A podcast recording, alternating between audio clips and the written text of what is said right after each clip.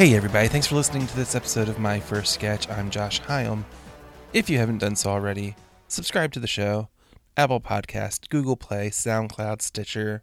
It'd be really cool if you rate it five stars and leave a review wherever you get the podcast. Like the podcast on Facebook, facebook.com slash my first sketch. Follow along on Twitter at my first sketch. Head to myfirstsketch.com where I'll post the most recent episodes and the occasional funny video or piece of news. Any questions, thoughts, recommendations, feel free to email me at josh at myfirstsketch.com and I'll get back to you as soon as I can. Today's guest is Josh Krebs, currently a member of National Scandal based in New York City. National Scandal is performing its final show of its regular run at the People's Improv Theater in New York on Thursday, November 14th at 7:30 p.m. on the Underground stage. Josh's first sketch is called Interrogation. Josh reads the roles of the serial killer and Detective Cooper. I read Detective Harlan and give you the visual information you need to know. So let's get to the sketch.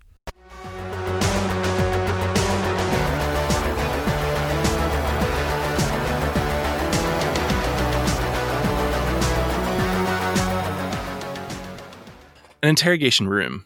A serial killer, his shirt covered in dried blood, sits across from Detective Harlan, who stands over him with his knuckles pressed against the desk, leaning into him. He takes off his eyeglasses that he's wearing and begins to clean them with a Kleenex. On the desk are different pieces of evidence in plastic bags. All right.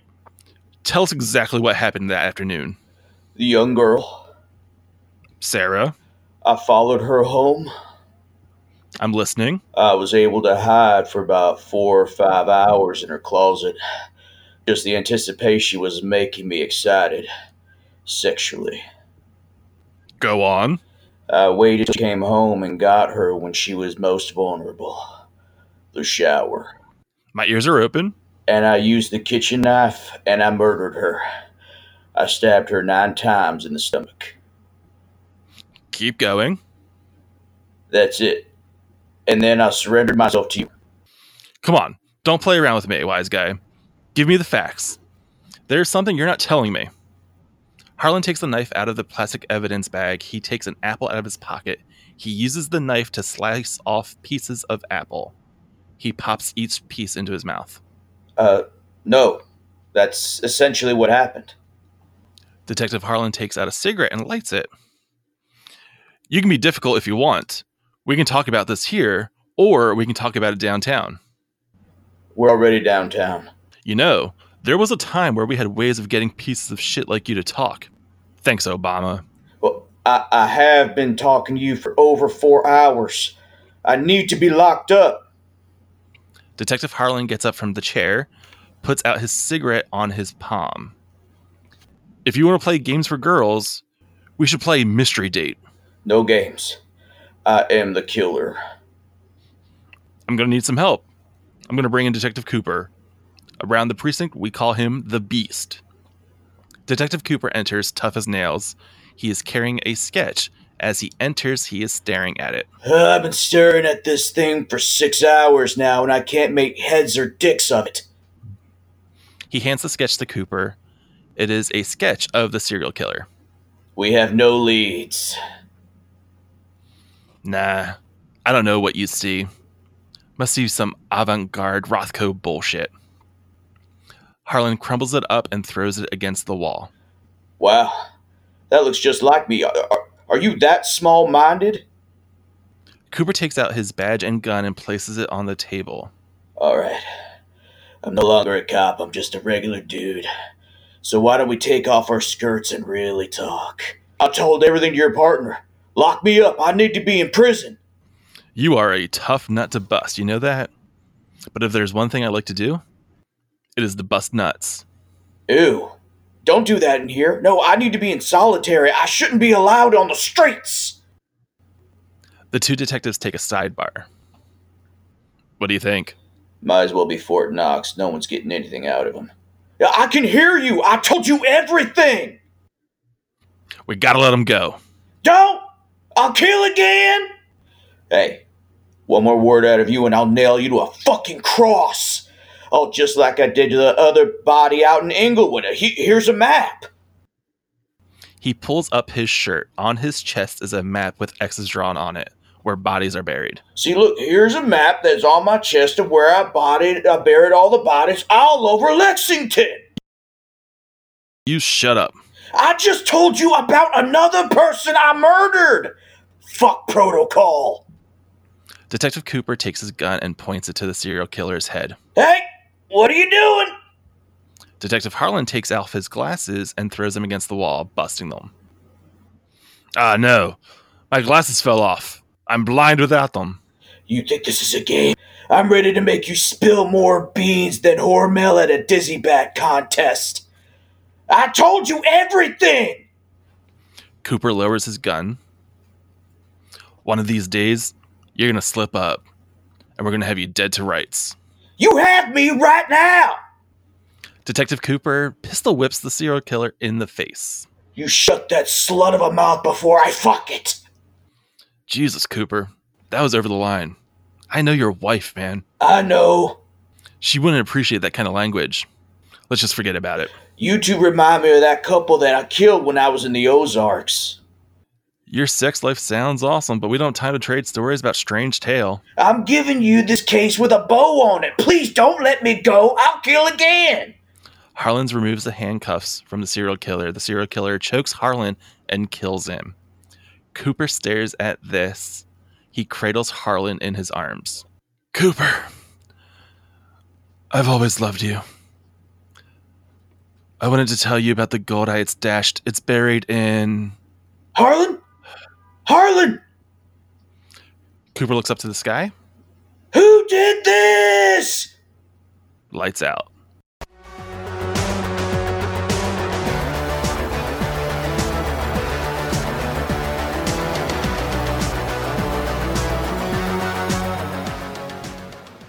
Hey, Josh. Hey, man. Killer name, dude. I love your name. Stick with it. You're gonna, you're gonna, Yeah. you're gonna do great. It's a pretty solid name. Uh, so tell me where this sketch comes from. Um, this sketch actually, uh, like as far, as far as the um the concept came from, or the Yeah. the original concept, I uh, was working. I was kind of doing an improv duo with this guy named Mike Burton, who uh, he kind of does uh, improv. I think still out in New York, and um, he and I would do these two characters where they would they would just be blatantly obvious with the information they were giving each other but they were never but the other guy was just not receptive to it. And so it kind of started from that concept where it was just it was just like we would be sitting in a bar just being like hey uh yeah so uh yeah i uh i got my photos back from fiji. You know the um and then the other person would just be like, "Oh, Fiji! Oh, you, oh, the the the um the, uh, the the the country, the country," and then it's like, "Oh yeah, yeah, the country," and and then just kind of put it all out, and then at the very end, they're just like, "So, uh, where'd you go on your vacation?" or something like that. It was just like the stupidest concept. This the the, the blatant information that was giving to these two characters were just not picking up on it, Right. and uh, the idea extrapolated into this idea of like, what if we just gave this to the most uh, important people that you could ha- like have being given this information and just neglecting to acknowledge it. Yeah, I think a, a detective, you know, interrogating a, a criminal is definitely that right bit of uh, elevating and heightening that that concept for sure. It's yeah, it's always uh it's always interesting when you because I, I think this is the first sketch I wrote for National Scandal, my uh my sketch team that I write for. And this is the first one that was actually ever put up in a show of mine. And um I think going through it you you kind of want to throw in more obvious things. It build it builds to an idea of like you're getting more and more specific to where there's absolutely no way that these people can can not understand that the person that they have in the room right now is the person that, that commits all these horrible crimes. So, I mean, looking at it now, I'm I'm, I'm kind of like, oh man, because you you grow so much as a writer over the course of, I don't know, like however long it was that I wrote this, but um, you grow so much as a writer that you re- you read it now, you're like, oh man, I, you're you're self editing. You know, you're kind of like, oh, th- this line shouldn't be here. This this needs to be tightened up. This this doesn't need to be here. This is ex- this is kind of a extrapolation of, of like a smaller idea I mean, looking at it now, I definitely would love to like create more what the serial, like more specifics of the serial. I mean, he says the he says he does these weird things, but the map itself, uh, uh, painted on the body, was something that I think came out of rehearsal Mm. uh, for the sketch, and it it was one of those things where we were kind of thinking about, all right, well, what else could be like so obvious uh, that that there's no way that they could they would be idiots to let this person go, and we, we we started talking about like how criminals would have like tattoos on their bodies, and we're like, okay, well then what would this guy have? Besides, or what would be the most comically idiotic thing to have on his body? Like, and I think when we would do it in shows, it would just be this crew. It, it, it, would- it, it, was intentionally drawn like a two year old who would, you know, like like a like a drunk two year old with a magic marker just writing on someone's skin. Like it had a little palm tree or something, and like the sun, the sun was wearing like sunglasses because it was too hot that day. So, um, I uh, and over time, the more and more that we write the sketch, or the more and more that we perform the sketch, we kind of like alter the script, and you you you kind of tighten it up, or you add things in there that you did last time that you really liked, or if there was something in the in the original sketch that you had that kind of didn't work uh, that first time around. If you're lucky enough to do the sketch again, uh, kind of retaining that information and going back into the the draft and fixing all that stuff that you secretly should have cut to begin with. Was this the first sketch that you ever had like put on its feet on stage? Uh, ye- uh, no. There, there was. I, I ended up doing. I ended up writing a bit for uh, a show called This Live Show, which was put together, I think, by Jay Mowski and Tamsy Tamsy New. I'm pretty sure that was them. Um, but it was this kind of variety sketch show. Okay. And uh, that that sketch was very uh, like it, it was it was kind of it was just kind of still playing with like what what my voice was as a writer. So it, I think it was like 18th century texting, which I feel like I should have sent you, and we should have read that because it's a lot shorter. it's like two pages long, but it's it was essentially just like a what would it be like to send like you know texting during the 19th century, and so it was just this like poor actor I had like taking one like this this whole like uh like kind of like a journey of this servant boy running through the mud and having to shoot his horse because it died or it, it like broke its leg on his way to like deliver a message to this woman and it's like a dick pic or something and it's Hmm. just it, it was just silly as hell So this was your first sketch with National Scandal. How how did it go that first time on stage with the sketch?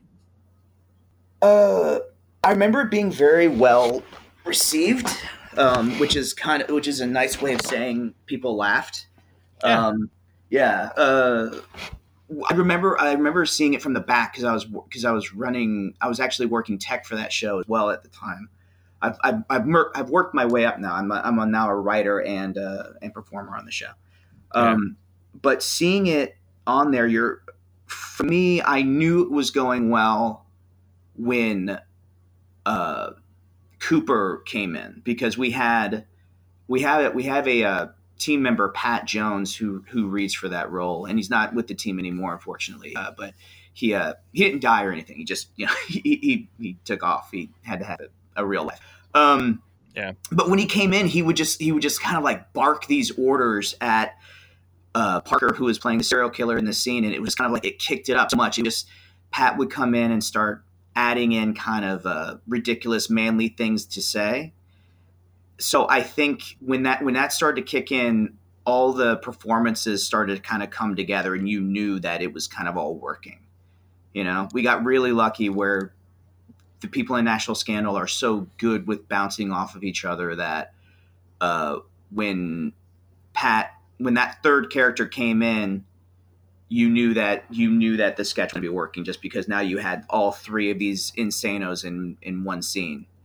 So, but it started it, it it was very surreal and then after a while i kind of uh, couldn't focus on how it was being received. I was just more or less watching what everybody was everybody was reading my lines because i was i'm such a, uh uh narcissist. Um, but yeah yeah, it, I remember it being received very well, and I was kind of actually really proud of it. So I'm always, I'm always a. This is like my baby. This is like my first little baby, out of out of multiple pups. Yeah, and you have a, a very interesting perspective of being like in the tech booth watching like instead of like experience it firsthand like in the sketch, like as one of the characters, like watching from I'm not gonna say on high, but like from a vantage point that's very different than you know seeing it like either or just listening to it from backstage Yeah. like certain people do when they're not in their own sketch or like so do you feel that there's any difference in seeing it from the tech booth versus being on stage or being just backstage listening to the responses I I love being on stage. Like whenever we're whenever we're performing on stage together, it's a different it's a different experience for me. Um, and and I think in the booth, I'm a lot I'm a lot more docile. Or when I'm not I, I'm not in the sketch that uh, I'm I'm in that I've written. Um, I'll sit in the back and I'll and I'll kind of yeah listen a little bit more. It's a little bit surreal. Uh, but yeah, I'm a little bit more docile in the back because I don't. I tr- I try not to laugh at my own stuff, but um, there are there are some moments where I'll sit back there and, and you know we're we're so lucky in our team to have like so many fucking funny people. Uh, Sarah Nowak herself is just like one of the funniest people on the planet, and so we'll I'll write something insanely stupid for her to do, and I'll just be like, Sarah, can you uh, be a be a hungover drunk mom? Uh, no, the the morning after. And she goes, "Oh, great! Can I? Should I just wear my bra?" I was like, "Oh my god, yeah." She's like, "I'm gonna come up uh, on stage in my bra." I was like, "Yeah, sure, yeah, just be totally hungover." And so we, so I'll just be sitting back there and watching this, and it's just like so fucking funny to like not get wrapped up in that excitement, like seeing people see it for the first time. You know? Mm, yeah Yeah, yeah. Uh, so going all the way back um, what do you have like an earliest memory of comedy and your comedy fandom as a kid Yeah, yeah. Um, I mean, my mom has always got this wicked sense of humor, and we were very, um, we're a very funny family. So we, when we were, when I was growing up, we would have uh, like Comedy Central, and so Mhm. we would watch.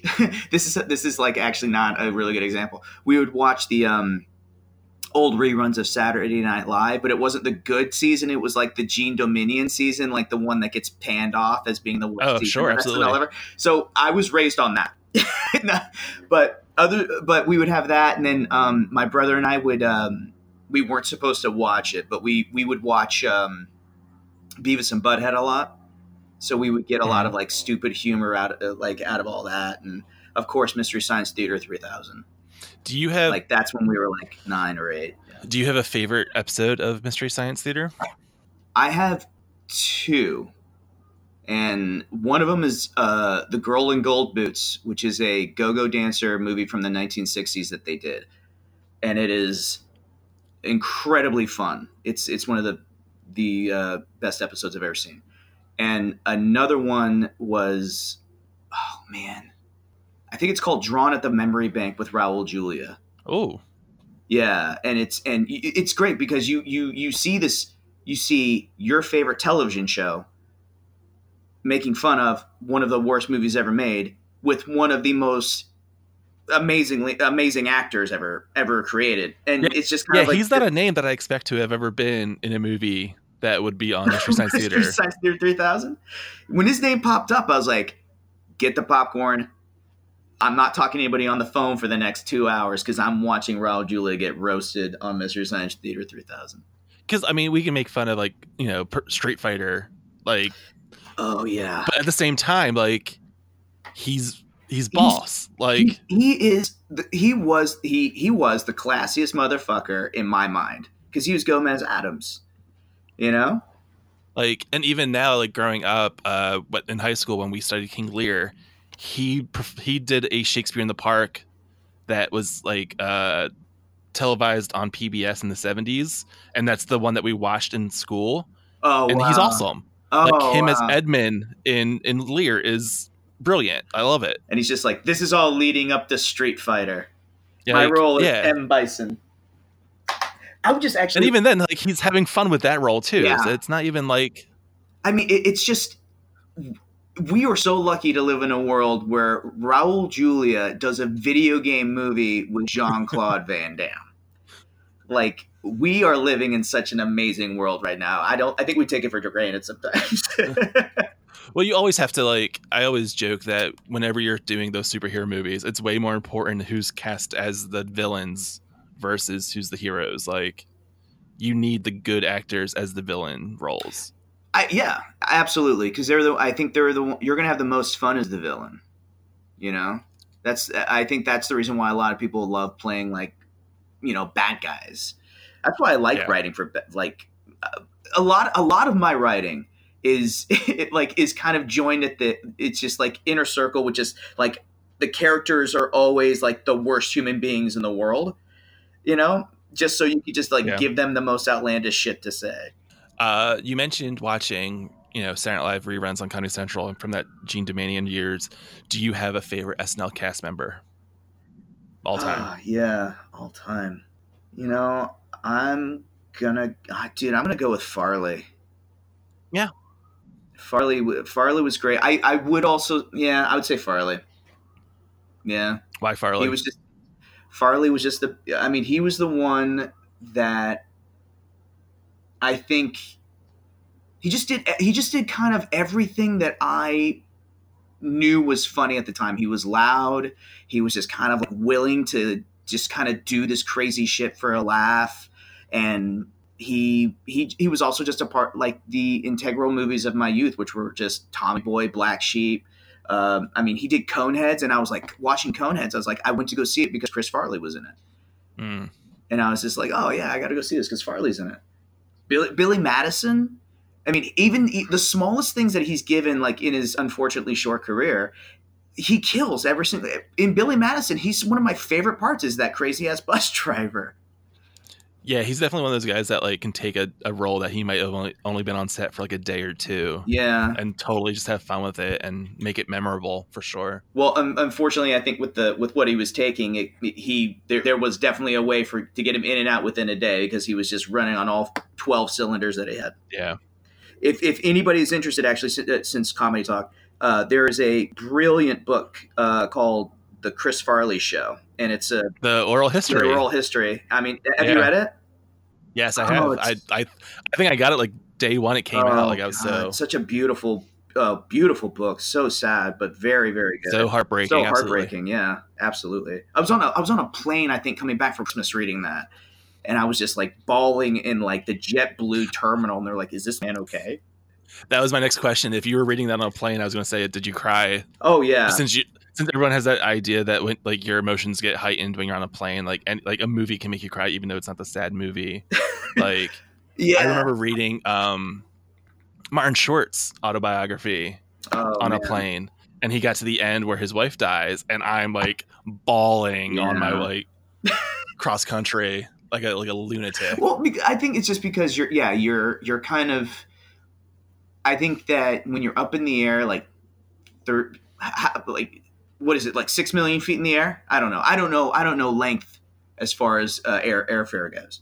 Um, but I do think that like when you get up at that that area of the world, you're definitely going to feel be a little bit more emotional than most. That's why. It does something to you That's for why sure. I think like if you get drunk on an airplane, don't you get more drunk because you're closer? oh, I don't know. I've never tried. I've I've always tried to like sleep my way Uh, through planes, but I, I will sleep through an airplane ride, no problem. But I'll also drink while I sleep. Uh, so where do we start uh, going? What, what's your first step into uh, writing and performing comedy? Yeah, I mean, I had uh, I ended up getting interested in going to Chris Aurelio's uh, sketch uh, writing group or a sketch writing class that he had at that he that he was teaching at through um, the pit.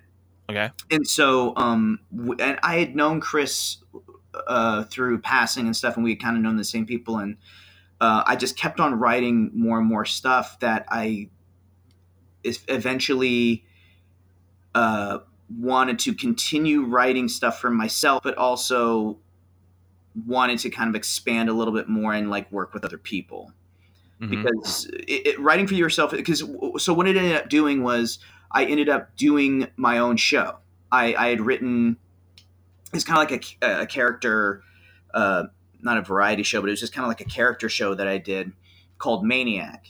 And so i, I gave myself a, a, a set date for the show. I was like okay this is a set date. You have to go ahead and create a show within that period of time. And so i had to promise myself that i would just continue uh, writing as much as I could, and through that, just try to whittle it down to what I thought was the best and most strongest pieces that I had. Um, and then do, doing the show, I, I kind of just ended up getting asked to uh, like come and do uh, like kind of guest appearances at other people's shows. Like if they had like maybe five or ten minutes to spare, I'd go in and do some stuff. So I ended up opening one day for National Scandal Okay. and so uh, I had um, I have no idea if this answers your question, but I, I ended up I ended up doing a, a guest spot there once, and then after that they they had ended up uh, a couple weeks later offering me a spot on the team. Oh wow. So yeah, um, it, it- was kind of it was kind of interesting and very uh, not a shock, but it was just def- definitely something I didn't see coming at all, or I didn't anticipate someone asking me to do. Um, but uh, from there, and then I was like kind of jettisoning, uh, jet- jettisoning like ideas like out. So it was just kind of like trying to write as much as I could within a week's time. By the time we uh, meet up for the first time, so. What's the experience like of joining a team that's already established? it's hard uh, because you don't think that I, I, I, I knew a lot of people on that team already, but I, I didn't know I was very nervous. And the reason was, was because um, Holden McNeely, who uh, is a, he's, he's one of the founding members of Murder Fist and he uh, works a lot with Last Podcast Network right now. He was the director for the, for the team. And so I was I was okay with the other members because I knew them. I didn't know Holden that well, so I knew that I respected him as a as a direct as a writer and a performer. I didn't know him as, as a director yet, so I Mhm. was kind of a little bit timid because I, I I did that thing where I wanted to seem cool, you know, Right. like first you know first day of rehe- uh, first day of meetings i just come in and just say some ridiculous shit and try to like be like holden yeah don't you think that's funny like just like trying to earn approval and it was it was very pathetic it was very pathetic but if you're lucky enough to be to to be asked to be on a team with people that you know in the past it's really good because you, it takes the pressure off of you trying to prove to them that you have that, that you're funny because they know that you're funny Right. It's I not like you're going totally blind, like going in totally blind with an entire, entirely gr- new group of strangers exactly it's not like some. It's not like you're walking through times square and some dude walks up to you it's like hey man you got you got time for an 8 o'clock show tonight? You want to be in my sketch team? No it's like nah it doesn't it's not like somebody handing you a cd in the middle of times square. It's yeah it, I, I think that f- for me it was very it was a it was a transition for me because then i knew that it was more or less like i was i was involving myself with people that i knew and i respected and i knew that i wanted to get involved with and it, it was so good because all the people who are on that team uh, do amazingly funny stuff. Like it's incredibly like amazing. Um, and yeah it's it's it was very very hard for me. But after a while i just kind of like just said fuck it. Like if if they if if holden or anybody else in the team didn't like me they would have kicked me out by now and they haven't yet. So i'm doing something. Uh, so like, I mean, you mentioned, um, I think you mentioned taking a class with uh, Chris Aurelia, Mhm. think Yeah. his name, right? Uh, so what? Why do that class to begin with? um i was doing improv in the in the in the city and Oh, so you start with oh, so you start with improv. yeah i started with improv Oh, so let's talk about that. oh, okay sure So how do we how do we start with improv? uh, I, I ended up coming to um, uh, the pit and ended up like oh god, this is so horrible. I ended up taking free classes from the pit while I was working for them. So I kind of just like it was something that I wanted to go ahead and do. In the I was like, oh yeah, improv would be kind of fun. So I started uh, taking these classes, and then from there, I did all the the levels, I guess. And I was kind of like, all right, well, that's fun. And then so, and, and then I started doing indie teams, and I would do we would do basement shows, and we would do like far out like artist co-ops out in Queens, and it was kind of like, all right, well, this is fun. Now, what's the next step? And How how much time is there between starting improv and starting the sketch? Do you eight think? years. Oh wow. Okay. Yeah, Yeah, I would say about eight years. Oh It. I mean, it, it sounds really, it sounds very unfathomable, but yeah, that is true. Because I devoted, I devoted so much weird time to to uh to improv that it was just like so. It was kind of just an insane thing. were were you always a performer kid or? Oh yeah, I did theater. Yeah, I, I, I did. I did theater in high school, and I uh, not to brag, but I came to New York to be an actor. And let me tell Sure. you, I'm I'm still waiting to be an actor. Um, but I, I I would kind of be drawn to just performing. So it, I was really lucky because when I found the pit, I was like, okay, well, at least I have a place to perform if I ever wanted like stage time, just to kind of like become a little bit more confident with who I am. Yeah. So um, I uh, I ended up uh, doing being more involved with um, with improv and and by the time I was kind of getting bored with it, I was like, I'm not. I don't know if I really want to keep on doing shows for free in a basement on a Wednesday night at two o'clock in the morning. You know, it's Ugh. it's not it's not something or in Jersey or something. I was like, this is not something that I really feel like calls to me. Uh, Believe it or not. I'm- you saying improv at two in the morning sounds awful. yeah, I know. I know. It's like you're you're doing it for your friends and just a, a gi- like Danny DeVito in a rat costume in the back, just a giant ass rat just sitting there watching you perform, smoking a Ugh. cigarette. Um, so so when I was kind of like kind of winding down from improv, I was kind of like, all right, well.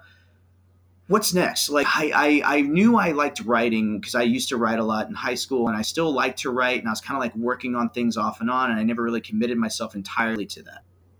And so when uh, I started to watch more sketch comedy, so I would try to devote my time to seeing a lot more sketch comedy. So I ended up seeing Murder Fist.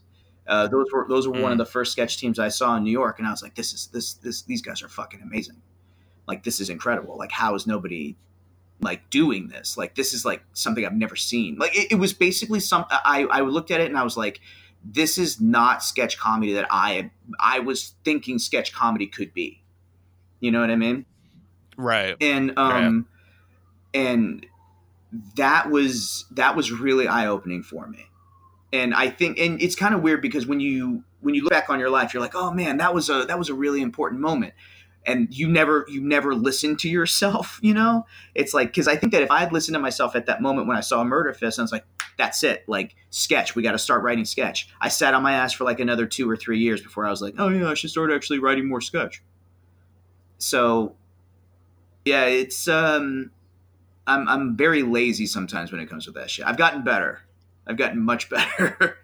So getting in, uh, getting ingrained with National Scandal, like, what becomes your process of writing for this team? Like, I mean, I'm assuming this is the first time that you're in a writer's room full time, like, other doing doing you know the one off shows that you mentioned. Like, what's that experience like of joining a Um, writer's room for you? it's very it's it's it's really inviting it's um i guess inviting would be a really nice word to say. It, it's it's good to know because you'd come in with um you know a couple of ideas or concepts you know you like you kind of get, like vomit all your shit out. And there would be we kind of all sit around and you know kind of pick and choose which ones seemed really good. And to me it was good to know that when i came in i would just immediately i think my first my first every time i'd start like a, a, concept pitch i'd always say like this is stupid or be like "Uh, don't feel like you have to choose this You know what I mean? Like I wasn't confident enough in myself to be able to say like, "Oh, this is uh, you know, this is going to be the raddest shit you've ever heard." Um, I was a little bit more, yeah. I, it took me a while to kind of like get used to collaboration, which which was it's not a bad thing. And uh, you know, I, I say that like, oh, I hate collaboration. No, I love collaboration. I just wasn't used to it. Right. It takes forever to when you're writing by yourself. Yeah, because I, and It's a different muscle to flex. it's it's it's really it's really yeah exactly because you're you're sitting there and you're always used to writing for yourself and no one's behind your no one's reading it with you and no one's uh, like kind of like uh, pulling it off with you where they go oh, okay this line kind of sucks or this line doesn't make sense or you know sometimes you can you can have a pitch or you can have a line that someone will be like this line is kind of problematic you know and yeah. you know you you, you kind of have to be like oh yeah okay i understand and and then you you you take it and then you just kind of under you you kind of tell yourself or at least i did when i when some of those things would happen. Sometimes that would happen i'd be like yeah shit i just have to be better at writing. You know? Like Mhm. if if that's the case like that seems like uh the, the you just have to write more to hone that shit and just kind of be able to kind of pull off better stuff so that the next time you write something and you set and you send it out or you you throw a concept out you uh you're a lot, lot more confident with it but How would you describe a national scandal show? a party in someone's basement and and all your friends are there and they're all drinking and they're having fun and mom and dad aren't going to be home for a long time yeah we're um that i was uh, it's it's a wild show sometimes and i always like to i always like to say it's kind of like a yeah it's a um it's a it's a punk rock show with controlled chaos and uh, and people seem to really like it it's loud and it's fun and it's messy a lot of the time but i think it's all really Yeah, I, I've I've heard about the messy before. yeah we like to get messy we're little piggies on stage I've also heard that there's always some kind of fake blood, and there's generally someone dying, like in sketches. Like those seem to you'd be, be. you'd be surprised how many uh, sketches we have where a lot of people die at the end yeah, like it's it's we, we've we've come up with several ways to to off each other on stage in different ways and we, it's always a pleasure to do which is really funny because a couple years ago, uh, after seeing a certain show here, like a, a, team show in Philadelphia, and I noticed that like every sketch had some reference to dying or death or something, or or characters actually dying in it. I actually gave myself like a rule that I had to go a a, a while, like where none of my characters or anyone died. yeah Just yeah. from this one show, I- I, was like, oh, they they overdid it, so let's let's course correct a little bit. I will. Um. So that that actually is a really good point because um, we, there was a point. There's a period when I was writing with with National Scandal and Holden was directing where he uh we would notice like he would notice like trends like he would notice things. He's like okay this there was a there was a period of time where i would always have like a homeless person or a vietnam vet in my sketch. Mhm. it was just like it was just for some reason it was there. And uh, one day dur- during a read through holden was like oh is this another is this another josh's vietnam vietnam homeless man sketch? And i was like no no no i promise. I swear to god. And i sincerely like i did not i was not like being an like a smart ass or anything. I was like oh no absolutely not. No i specifically wrote, wrote this sketch and we're reading it and as we're reading it the line we re- reading the stage directions enter doyle homeless vietnam vet. Everyone like everyone just you heard everybody just go seriously? We fucking asked you at the beginning of this and you said no. And it was um it, it was just so it, it's just and so holden at the end of it he was just like look you're looking at it like like a video game. You're thinking of it as like a fighting video game like street fighter. You keep on pushing a. You keep on pushing a and forward a and forward. That's what you're going to do. A and punch. You're punching and you're moving forward. You're never going to win a fight in street fighter by just pushing the same buttons. Right. you're going to have to change this. you're going to have to change things up in order to win and basically move on to the next round or whatever whoever the fuck whatever the analogy might be i don't know what are video games do you do you have any idea why you had that character just stuck in your crawl? Like, I don't know. I, I, I, I sincerely do not know. And it's uh, the good news is is that I still write the same character, but it's not. they have specific names and they're and they're they're uh, they have different jobs every single time. They're just more and more Right. disgusting. So for whatever reason, you had this archetype of a character, but and then you he just ended up being Yeah, a well, homeless vet for a while. What, what I wanted, I think what it was is that I always wanted to have someone in the sketch that was just kind of just a, a gutter boy, like someone who just was the the grossest part of humanity entering the scene and and kind of commenting or saying something or doing something that was kind of troubling these uh, this this scenario of these people's lives and I don't for some reason I I think I think that now it's more or less I don't write that character so much. What I do is now I make the sketch about the gross the gross shitty Right. parts of people. And so it's it's not just one person now, it's extrapolated into an entire scene and then it's going to be an entire world and depending on whether or not I get this pilot. So how do you come about your process of creating, you know, your ideas, your pitches now? I, I usually, I usually the best way to describe it is that I whittle I whittle it all down, and uh, and essentially what that would be would be like taking um taking my notebook full of ideas that I've just been carrying around and just writing ideas in, and trying to go through there and see the ideas and the pitches or the stupid lines that I've written in there and seeing what I can build from those concepts.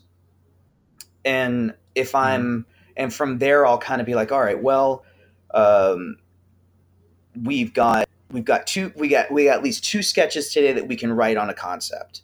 Um, or, or on two, two, two different concepts, two different sketches. One of these sketches is not going to finish it's not going to make the finish line. I already know it because generally, I always, I always, I always usually call it like my kill sketch. Like it's going to be the sketch that I'm going to have to kill because it, it'll be what's the word like you're, um, like you. It's the first one that I'm going to get out, Okay. and I know the first one I'm going to get out is just going to kind of be like this, this kind of like stupid idea vomit out of something that I know might not. I know it's not going to work. But the second thing that I'm going to work on, I know is going to probably end up being what I'm going to use. right. Um, but but either way, I rarely I rarely have like two sketches that I'll end up submitting for something. I usually like to do one. I, there used to be a uh, ah shit. I'm tooting my own horn here. There used to be a time where I would I would have four sketches a pitch session, and boy, did everybody hate me then. It's always a pissing contest. I feel sometimes too. You know, I, I, tr- I try to I try to limit that down because I always feel, I always get self conscious about that sometimes. Like going into a going into a meeting with four sketches, because I I never know how much free time I have when somebody when somebody's like, "You have four sketches," and I was like, "Yeah." Like, why? Do you why do you have four sketches? It's like I don't know. I just wrote a lot. It's just like you have a you have a wife, right? I'm like, yeah, yeah. It's like, yeah, yeah, I do. It's like, does she know where you are most of the time?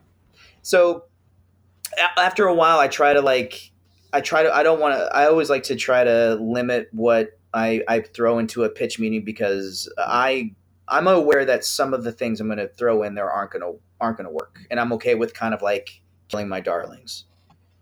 Yeah. Yeah.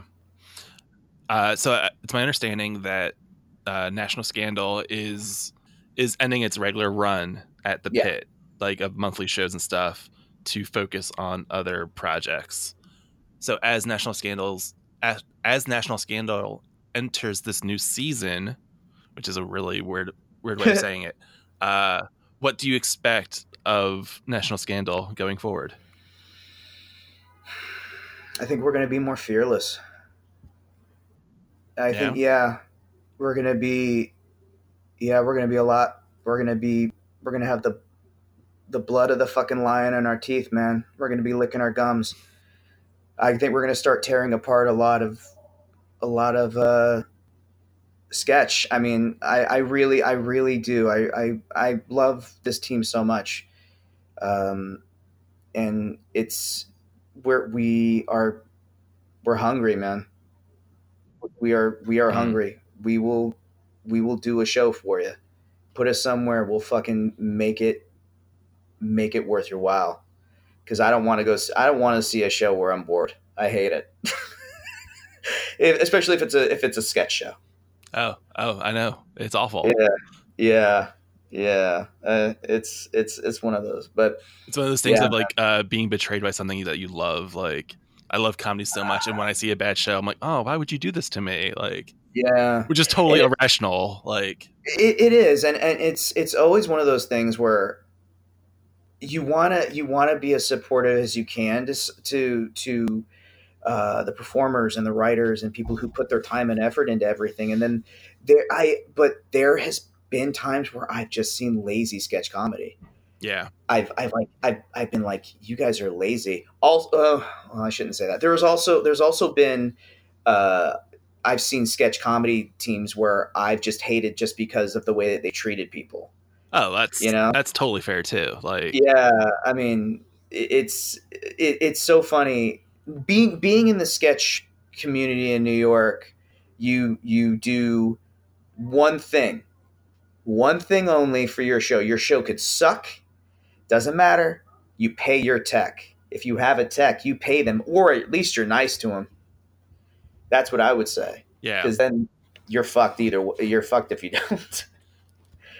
yeah, yeah. Be nice to the people that are there for you. Like, yeah. at, uh, yeah, at the bare minimal.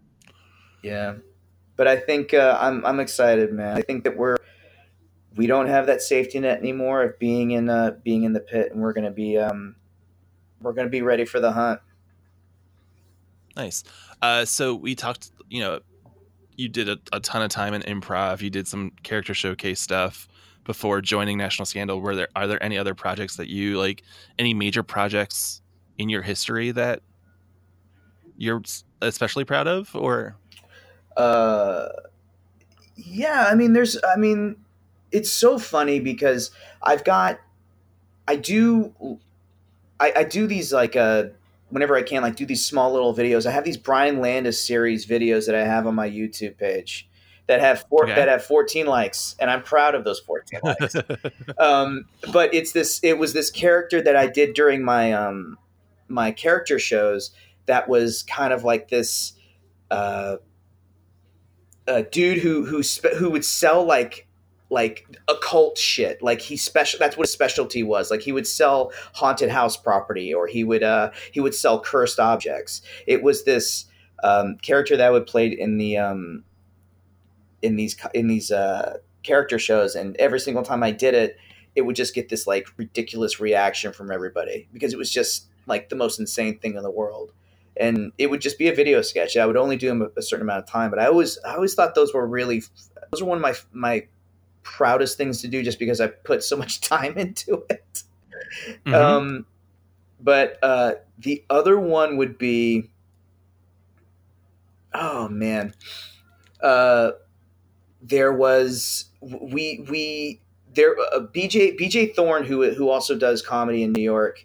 Uh, Phil Casal, Stephanie Holmes, and I used to work on a show called Welcome to Hell, and uh, that was kind of we'd always do it on Halloween, and it was basically a talk show set in hell, and okay, and it would uh, it would always be the most insanely stupid thing you could see on stage, and we would have a blast doing it. It was just the most. It's it was it would be the most fun I've ever had doing a show before, and it was it was always one of those shows where, which I kind of miss doing. It would be one of those things where you'd go in, and you'd have kind of a rough outline of how the show would go. Right, you would you wouldn't have a script. And it was kind of like a retro scripted idea of what the show was going to be. So it would be like uh, beat beat beat musical guest beat beat beat. And so that would be literally 10 minutes before the show. And but we would we would have these insane characters that we would just come up with. And it would be like i was a floating head when, or i was a severed head like on a catering table uh, and so i would just kind of like be the zombie of the uh, fucked up pee-wee's playhouse we'd have and so I would just scream like things at people like throughout the show, and Uh, people would throw water on me and uh, throw water in my face because I was being such an asshole. It, it was it was like one of the funnest things, uh, one of the funnest shows I've ever done, and we don't do it anymore. So thanks for bring, thanks for making me remember that, Josh. I appreciate that. Remember the good times. I know, I know. It, it, it's it's such a good show, man. I missed it. The other the other thing, the, the one time also, actually the um, this is maybe in between me doing National Scandal and Maniac, which was which was my uh, character show. I ended up writing this submission like stage play, like comedy stage play for Sketchfest one year, which was Orphan Town. Okay. And it was just it was just a one day thing.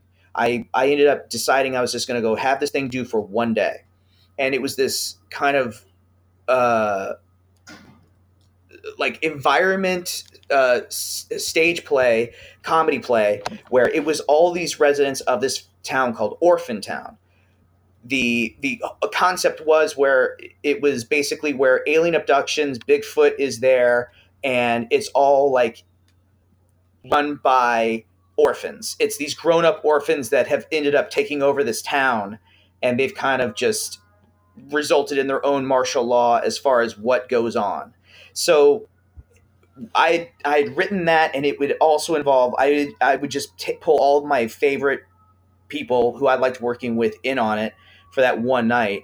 I was like, "Do you guys want to do this?" And they'd be like, "Yeah, sure." So that was that was really fun too, and and it was really sucks because I have no. I have the scripts, but I don't think I have like a video recording of it. But god damn, that was fun. That was a fun, fun Hmm. show. Yeah, it's always a bummer when you don't have like that that visual record of something cool. Yeah, I mean, I guess I guess now I'm I'm kind of coming under the I, I'm I'm getting under the better impression that it's best to kind of retain those memories on your own. You know, I don't really necessarily need a picture of that or a video of this or something. Like, I'm I'm okay with the memories, man. Like, Yeah. I went to we went to go see David Byrne last night in uh, American Utopia, and I was like, "This is amazingly cool." We're seeing David Byrne on stage, and people were like taking photos of him, and I was like, "I wh- why?" It's just like it just doesn't seem. It just like it just doesn't seem like it's very um tangible to me. I don't know. I, I it just yeah. I don't know. I'm rambling.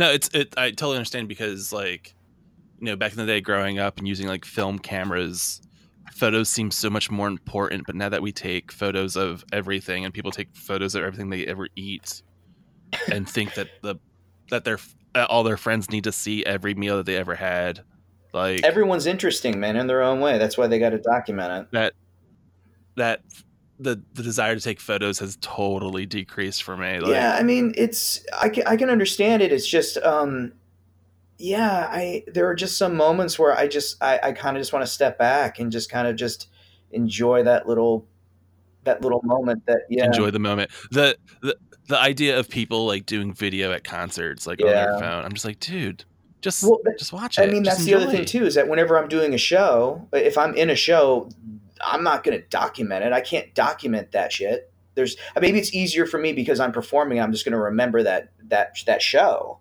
But there's no way that I can document it through like I can't take a phone on stage and start taking pictures of myself like being a jackass. It just doesn't make sense. so maybe I, I retain those memories a little bit more now because I'm just kind of more in tune to just being uh, wanting to remember those little moments on stage. Uh, again, that sounds like so. I'm I'm not so up my own ass about that, but I was like I was like having those little moments, be like, man, that was a fucking good show. Uh, with all the time that you've done in improv and now the you know the few years that you've been a part of National Scandal, is there something that you've learned about comedy that you would pass on to a new comedy writer? You're the you're the only one that knows you, so that's what you have to write about, and you have to trust your instincts if you think something isn't working. Um, I I I think that writing really kind of brings out the true you a lot of the time. And you have to recognize who you're serving whenever you write. Are you serving the audience? Are you serving an, an outside purpose? Or are you serving yourself? Mm. I think it's more deserving to to serve it for yourself because then you're being more true to yourself. And honestly,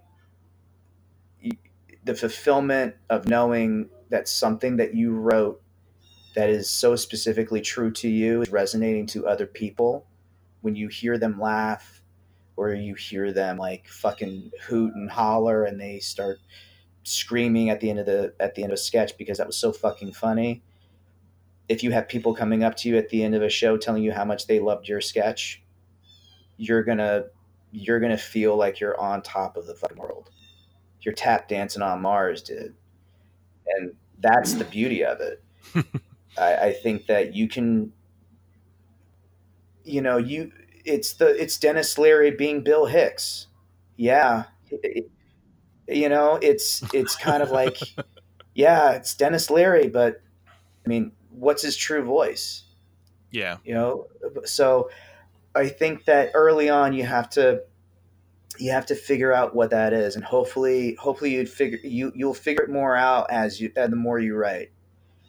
The other thing i would say also is just keep writing. You you you have to be you have to discipline yourself. Like you have to be able to kind of give yourself um you can't let yourself bullshit and ice skate all over this. Like if you want to really improve and be better, you've got to keep writing. You got to write every day. Um, I mean, and and I know I know it sounds weird to be like, yeah, you got to write every day, but not a. I mean, dude, don't write a full fucking sketch every day. You that that's madness. You're you're reaching like shining level bullshit. Uh, I don't write every day. What I do do is I is I have my notebook. I'll write like like small things in it every day and then it just depends on how you have to be just disciplined with how you go about it. Um, but yeah i'm i i think that this is a really good graduation speech that i'm doing right now. I can't wait to see what the class of 2025 is doing and how my dead hologram is go is being glitched into you right now. So but And then finally, uh, you moved to New York to become an actor.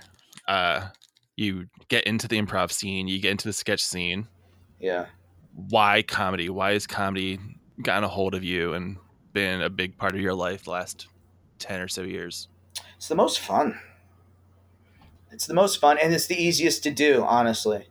I mean, shit. I remember when I was trying to trying to audition for shit, and then it would just be like, "You want to audition? Okay. Are you union? Are you non-union? Can you travel to Jersey? Do you can you do do do you like taking buses? Uh, oh yeah, this is six weeks in the Poconos, like, but there's no pay, and you have to sleep on like the the stage manager's uh, uh, trash compactor heap or something. It's just like it's fucking. I was I was just kind of like, man, this is not. And then I started doing improv. I was like, this isn't. This is a lot easier. I, don't, I can just show up and do this shit. Uh, uh, it. I, I think that it gave me a lot more um like stage time. Get, get got me more confident. Yeah. You know Yeah. and then it just builds you builds you and builds you and builds you and then you just become a rock hard fucking sensation that people burn their fingers when they're touching you because you're on fire all the time sorry i'm being silly right. Thanks, Josh. you're welcome buddy